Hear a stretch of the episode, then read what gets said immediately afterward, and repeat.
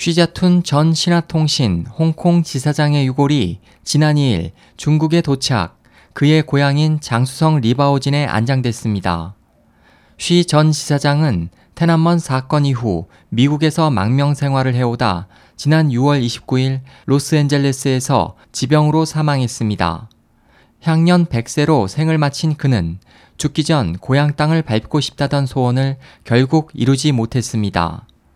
휘자툰 지사장은 테난먼 사건 후 국외로 탈출한 중국 고관 중 최고위 인물로 사건 당시 중국 공산당 홍콩 마카오 공작위원회 서기와 신화통신 홍콩 지사장을 겸임한 홍콩 단 간부의 수장이었습니다.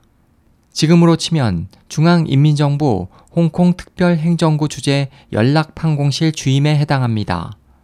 1989년 학생들의 민주화 운동이 고조됐을 때 휘자툰 지사장의 생각은 당시 중국 공산당 최고 지도자였던 자오지앙과의 의견이 일치했습니다.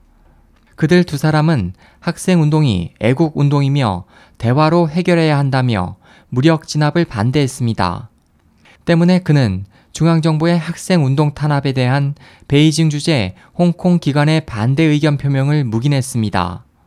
1989년 5월 20일 베이징에 계엄령이 선포됐을 당시 쉬자튼 지사장은 홍콩 문해보가 개천창으로 중국 당국의 비난을 표명하고 21일 지면에서 단지 깊게 후회하고 비분한다라는 제목의 공란 기사를 게재한 것도 묵인했습니다. 개천창이란 당국의 검열로 신문 기사가 삭제되어 해당 부분이 공백으로 남겨진 것을 나타내는 것입니다. 이에 대해 그는 자신의 회고록에 당시 홍콩인들이 중국 당국에 청원하기 위해 신화사 사무실 아래에 모여 큰 소리로 구호를 외치던 것을 듣고 감격한 나머지 흐느껴 울었다고 기록했습니다. 1989년 6월 4일 베이징 당국의 학생 운동 무력 진압으로 육사 테나먼 사건이 일어났을 당시 쉬자툰 지사장은 침통한 호소라는 성명을 발표했습니다. 그는 성명에서 우리는 수도에서 발생한 유혈 탄압, 애국자인 학생과 인민을 살해한 폭력 행위에 대해 매우 분개하고 있다. 우리는 애국자인 동포의 죽음에 대해 6월 5일 하루 온갖 형태로 애도의 뜻을 표할 것을 호소한다고 밝혔습니다. 테난먼 사건 후 중국 당국은 학생 운동을 지지한 인물을 차례로 처분했습니다.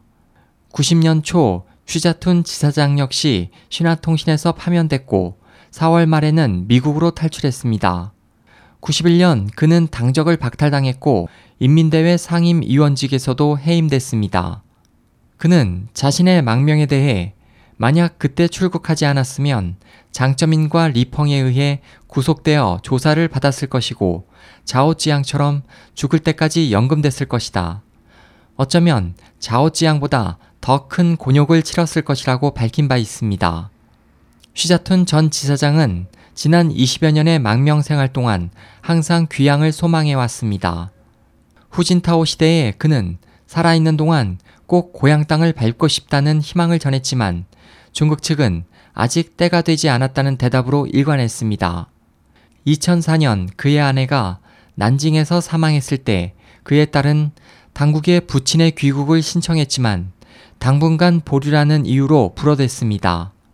지난해 3월 미국 캘리포니아에서 99세의 생일을 맞았을 때도 그는 여전히 중국에 돌아갈 희망을 버리지 않았고 지난 5월에는 다시 베이징 지도층과 협상했지만 결국 그는 사후에 중국에 묻히는 것만 허락됐습니다.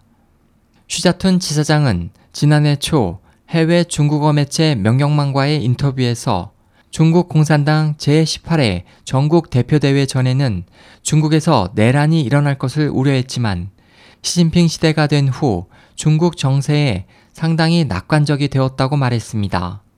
그는 장점인 시대에는 위에서 아래까지 호랑이와 파리가 도처에 나타났지만 시진핑 정권의 반부패 정책으로 보시라이, 저윤캉, 쉬차이 허우 등 거물급 고관이 잇따라 법의 심판을 받자 추후 더 거대한 호랑이 사냥 시에는 귀국할 수 있다는 소망을 피력하기도 했습니다.